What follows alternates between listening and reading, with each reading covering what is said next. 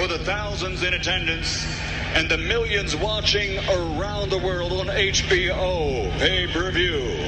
Ladies and gentlemen, from Mandalay Bay, Las Vegas, uh, let's get ready to rumble!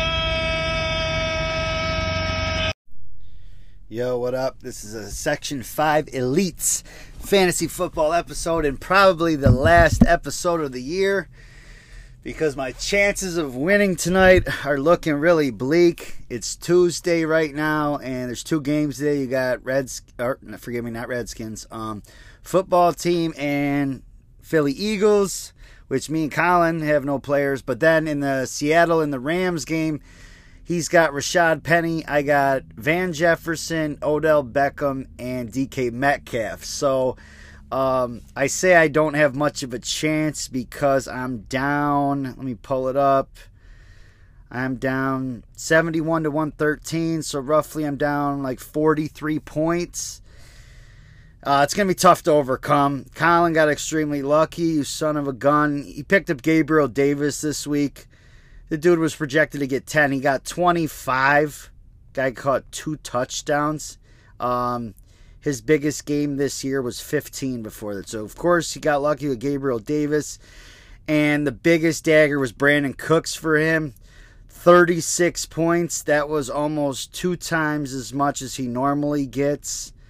Uh, so that just really hurt. And Tom Brady, for me, he's literally leading the whole league in fantasy points out of any player in any position. And he got me 2.9 when he got shut out on Sunday night against the Saints. So I'm sick to my stomach. Colin was the eight seed. I was the one seed. I had won 10 games straight, and now I lost Colin. Lost to Colin in back to back weeks, it looks like. Of course, my tight end got a concussion in the second quarter. Freiermuth got knocked out. Nate was at the game. He saw it live. Um, and yeah, uh, it's just uh, really hurts Tom Brady. That's a killer. I mean, the dude was projected to get 30.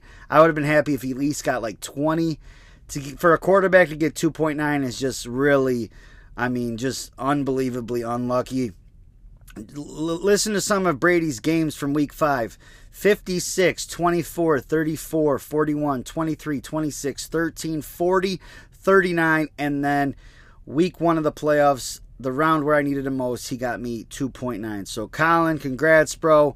Um, you daggered Goodell, and you move on to the next round. Unless Odell snaps, DK Metcalf snaps, and Van Jefferson gets me something. But um, the rest of the league, uh, let me just pull up what was going on.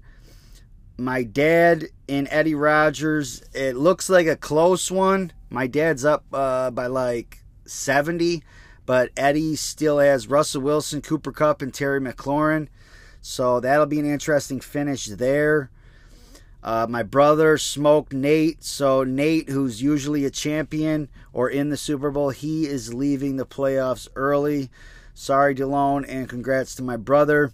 And in the last matchup, Mike Miller, who was pretty much the number one team for most of the year, he did not get unlucky this year. He he survived the first round and he knocked out Josh. So, Josh, sorry for uh, the season coming to a close, brother. Mike, congrats.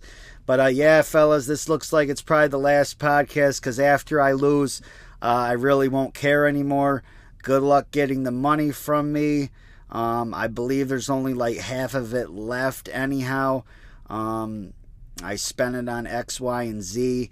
So um, I'll probably have to just do a payment plan with y'all.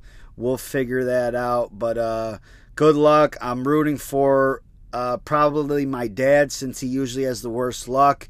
If not, I'd like to see maybe my brother or Mike Miller win it or, or Raj. I mean, I guess I'm really just happy either way that uh, even though I love Nate and Shane, I guess I'm glad there's just going to be a new champion this year because it's usually one of those two guys, and neither one of them are still alive. So Good luck, fellas. Good season.